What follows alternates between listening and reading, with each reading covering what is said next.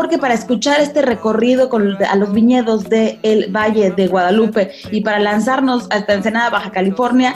¿Qué les parece si vamos pidiendo nuestra super pizza de este fin de semana? Vamos escuchando este recorrido y lo hacemos acompañados de nuestra deliciosa super pizza. Super pizza hecha para compartir, presenta. Escucha esto, hija. Es la quinta sinfonía de... ¿Talía?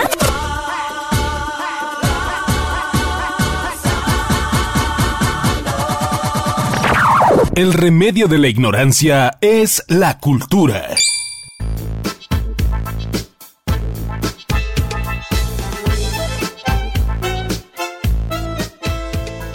Hola, hola Michelle. En esta ocasión platicaremos con una mujer encantadora y emprendedora que nos contará una historia inspiradora y nos llevará a un viaje imaginario para conocer sus viñedos en Valle de Guadalupe, ubicado en Ensenada, Baja California. Ella es la señora Trumiller, quien es vitivinicultora, cultivo de la vid y la elaboración de vinos. Nos hablará de los diferentes tipos de vinos que elaboran en Adobe Guadalupe, un lugar con vida y espíritu propio. Hola Alice, te saluda la señora True Miller desde Adobe Guadalupe, en Valle de Guadalupe. Un saludo para los radioescuchas de Fórmula Yucatán. Señora True, ¿por qué sus viñedos llevan el nombre de Adobe Guadalupe? Adobe, esa palabra en muchos idiomas significa un lugar especial y como Guadalupe es Guadalupe, como siempre tenía el nombre de Guadalupe, yo pensaba que Adobe quería decir el lugar donde estamos en Guadalupe. Guadalupe está por todos los lados y pues yo vivo ¿no? con, con la Virgen de Guadalupe y yo pienso y yo di gracias y yo pienso todos los días en ella porque ella me hizo venir aquí, ella me, me, me, cuida, ella me ha ayudado de esos seis meses que eran tan difíciles y yo podía hacer algo sin tener vergüenza no podía yo cumplir con algo. Eso es todo, es la Virgen de Guadalupe que me ayuda todos los días. ¿Cómo es que decide vivir y emprender su negocio en Valle de Guadalupe? Guadalupe era muy importante para mí de, repente cuando um, un hijo mío se murió y él era muy fan de la Virgen de Guadalupe y entonces estaba yo pensando mucho, mucho en eso y cuando yo escuché que había un valle de Guadalupe en México, y dije, uff, ahí, ahí tengo que ir, pero ya. ¿Usted de dónde es? Yo soy de los Países Bajos. Tengo entendido también que sus vinos llevan nombre de arcángeles. ¿Me puede comentar algo al respecto? Sí, es que cuando yo vine aquí, pues construimos una, una casa, empezamos con el vino y entonces yo pensaba construir seis cuartos por um, la gente que, que, quería venir y um, yo pensaba pues a lo mejor tienen uh, nombres de arcángeles como estoy tan cerca con la, Virgen de Guadalupe y pues mis amigos casi no vinieron porque no había nada aquí, entonces entonces yo, yo pensé, ay, pero yo puedo usar esos nombres de, los arcángeles con los vinos. Y entonces así pasó y de verdad me ha ido muy bien. Tenemos unos cinco arcángeles y es el top de nosotros y um, me encanta y yo creo que a la gente le encanta y con cada botella que yo veo pienso a mi hijo que se murió, pero de una manera bonita, ¿no? A una manera no como, hoy qué horror que se fue, claro, pero que cada día es algo bonito y yo creo que la gente lo siente. Qué maravilloso que Adobe Guadalupe adopte el nombre de Arcángeles para sus vinos, pero debe ser más significativo la esencia que dejó su hijo ante esta devoción. Para mí sí, y yo creo a través de los años, ya he estado aquí unos 23 años, a través de los años, de verdad, la gente quiere um, hablar de, Los Ángeles y Los Ángeles, y yo siempre digo, pero hablamos, hablamos del vino, entonces sí, también, pero de verdad, eh, para mucha gente es bonito de, de pensar en los nombres de Los Ángeles también. Y bueno, existen dentro de esta maravillosa parte de lo que es la espiritualidad, diferentes tipos de nombres de, de ángeles, de arcángeles, de serafines.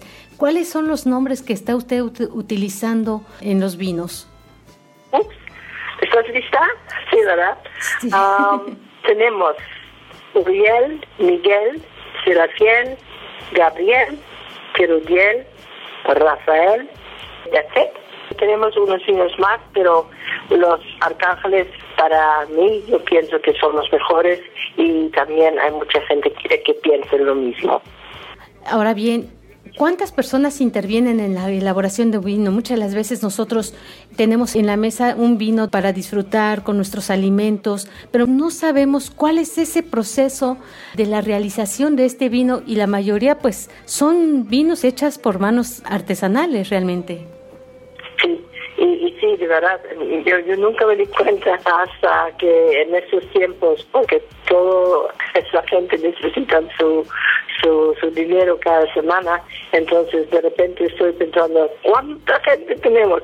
Pero sí, lo que necesitamos para tener los vinos que tenemos, necesitamos un ingeniero agrónomo y su asistente, necesitamos por supuesto el enólogo y también su, asistente, a los encargados de bodega que están pues el jefe de, de, la bodega que sabe que, que nadie viene a robar los vinos. Tenemos seis personas en el campo aquí todos los días, seis personas en la bodega. Ese es un total de 16 personas. Pero nosotros también tenemos um, en Ojos Negros y también en San Vicente. Entonces, ah, por fin yo creo que yo estaba pagando como 42 personas cada semana y lo sé ahora porque estos días es muy difícil de, um, de, hacer, de hacerlo. Pero aquí en el Guadalupe nadie perdió su trabajo.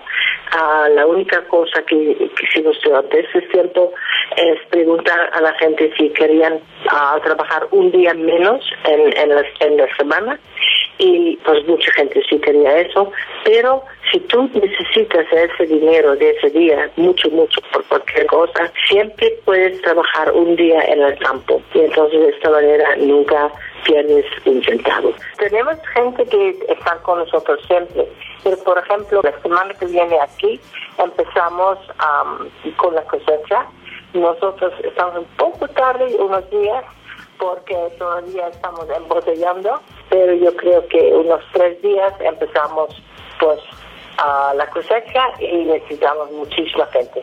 Eso es para unos tres, cuatro meses y después vamos otra vez. ojalá como en, en enero, y febrero, marzo podemos trabajar con 16 personas en los campos.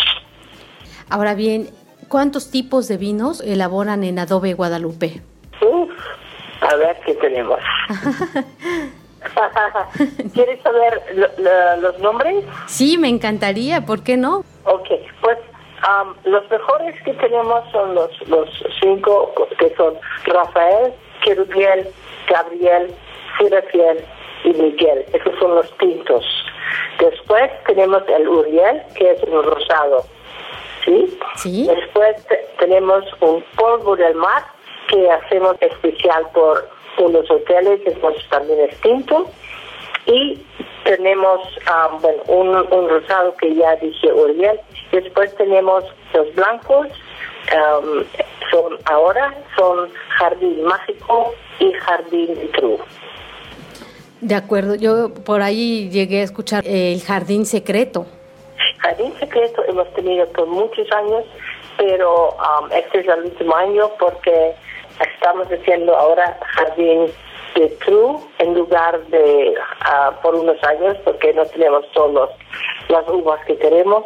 Entonces yo me llamo True y yo tengo la idea de usar un vino por estos días, uh, en estos tiempos tan difíciles yo estaba pensando que no todo el mundo quiere comprar nuestro top.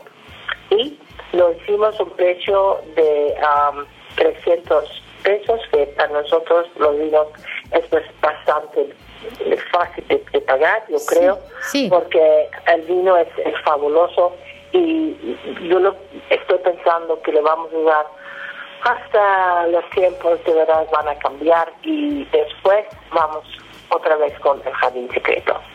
Padrísimo. Al auditorio le encantaría conocer la historia de ese secreto, señora Miller. la gente siempre me pregunta por qué, pero pues necesito un secreto y es un secreto muy bonito y este secreto tengo en cada botella de jardín secreto. De hecho, ¿conoce Yucatán? Sí, sí, cómo no. Ah, mire, pues esperemos que la próxima vez que usted regrese nos pueda platicar en voz propia ese secreto de este jardín. Ah, muy bien, voy a prepararme. ¿Ustedes qué dicen? ¿Nos contará su secreto? No se pierdan la segunda parte de esta entrevista el próximo sábado. Un viaje a la distancia Valle de Guadalupe con la señora True Miller. Reportó para el Remedio Radio Alicia Oyoki.